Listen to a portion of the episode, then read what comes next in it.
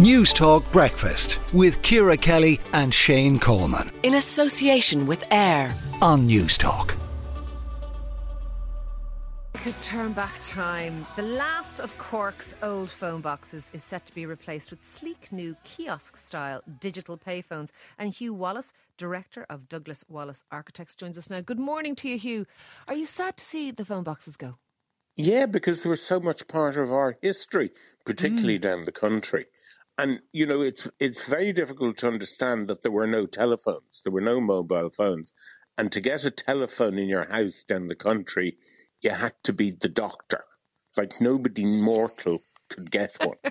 so the phone box was critical to talk to the aunties and the grannies and the kids and the children that had gone to Australia and America. And you'd book your time that they were to phone you and you'd be in the phone box. That's it's amazing, a, isn't it? Yeah, a, a, a, lovely kind of look back at it. Uh, my main re- remembrance of phone boxes was back in probably the 80s as a teenager. And I was saying this, this doesn't reflect well on me at all, Hugh, is we learned how to tap them. So if, if there was there was button A and button B, and, and if you but if you tapped the little the little th- the cradle, the little sticky uppy bits in the cradle that the, the, the phone hung on, you you could actually. Yep make it a free phone, a free phone That's call, right. which was important That's in the eighties as a teenager when you hadn't 10p. Yeah, to, yeah. to be and honest, you also, you also used foreign coins. You know oh, you those did. foreign coins; they were great. Yeah, they were you the same size. yeah, you got great did. value out of those. Um, do you know, even aside from the lovely sort of stories, and, and phone boxes were important, and, and, it does sound sort of prehistoric to say people didn't have phones, not let let alone in their houses, which we've gone back to not having phone phones in our houses now, of course. Um, but they certainly didn't have them in their pockets. But also, uh, I find when I see, because you do occasionally come across an old phone box on, on a street somewhere that An Post has perhaps forgotten about, or, or, or, or, Telecom, or whoever is in charge of it, in the same way you come across an old post box occasionally. And there is something lovely about them. They are like um, a little bit of streetscape, a little bit of street history. They are. We're doing now in the Great House Revival, we're doing a, a, a renovation down in Butler's Butlerstown in Cork. It's the old post office, and the post box is there, and so is the old phone box, and they're keeping both. And it's great. Yeah. But you have to yeah, remember I... for romance and love, the post, the phone box was so important. Well, of course, because you weren't going to make that call wear... in your in your hall or your kitchen. No, that's it. You see, if you wanted romance, you'd go down in your slippers, curlers in the hair and the net, hair net, and go down there now to the phone box oh, for that moment of romance and semi-private. It's surprised that the the Irish species kept going at all, considering the challenges oh, that we had. Before I let you go, what what do you make of the new design? Those kind of sleeky kiosky things. I mean, Superman would, would have no chance in, in one of them, would he? Not at all. No, and there's a draft. They're very drafty. There's no side. Yeah, you wouldn't. You wouldn't want to linger. They're not designed to and linger. How, how'd you have a romantic conversation?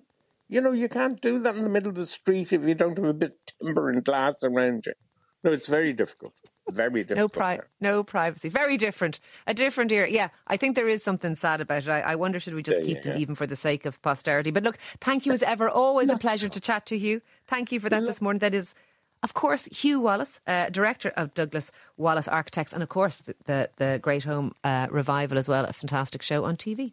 Uh, lots of you getting in touch with uh, your stories about phone boxes. Back in the early 90s, says Barry in Dundalk, while working in Germany as a student, an old Irish 5p coin was the same size as a German 1 mark coin, allowing us to phone home for next to nothing. A German 1 mark coin was worth about 50p, so bringing bags of 5p's with you to Germany back then was very lucrative for many other uses.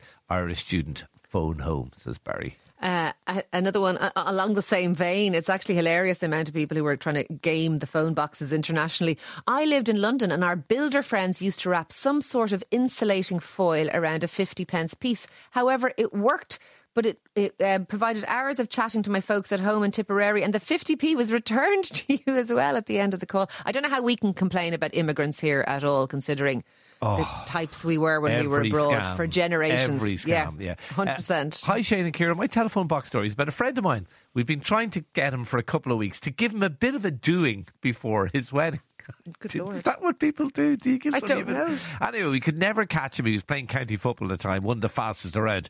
One day, though, he was in the local phone box at a countryside crossroads when two of the slowest men in the country saw him.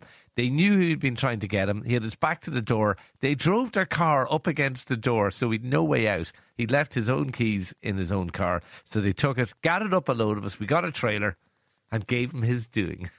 I don't know what that doing is, but I'm a I bit afraid. I think it's a little bit, a few clips around the ear, in a, I, I presume, in a jocular kind of way. I should certainly hope so. The poor, poor man. It's quite. Newstalk Breakfast with Ciara Kelly and Shane Coleman. In association with Air. Weekday mornings at 7 on Newstalk.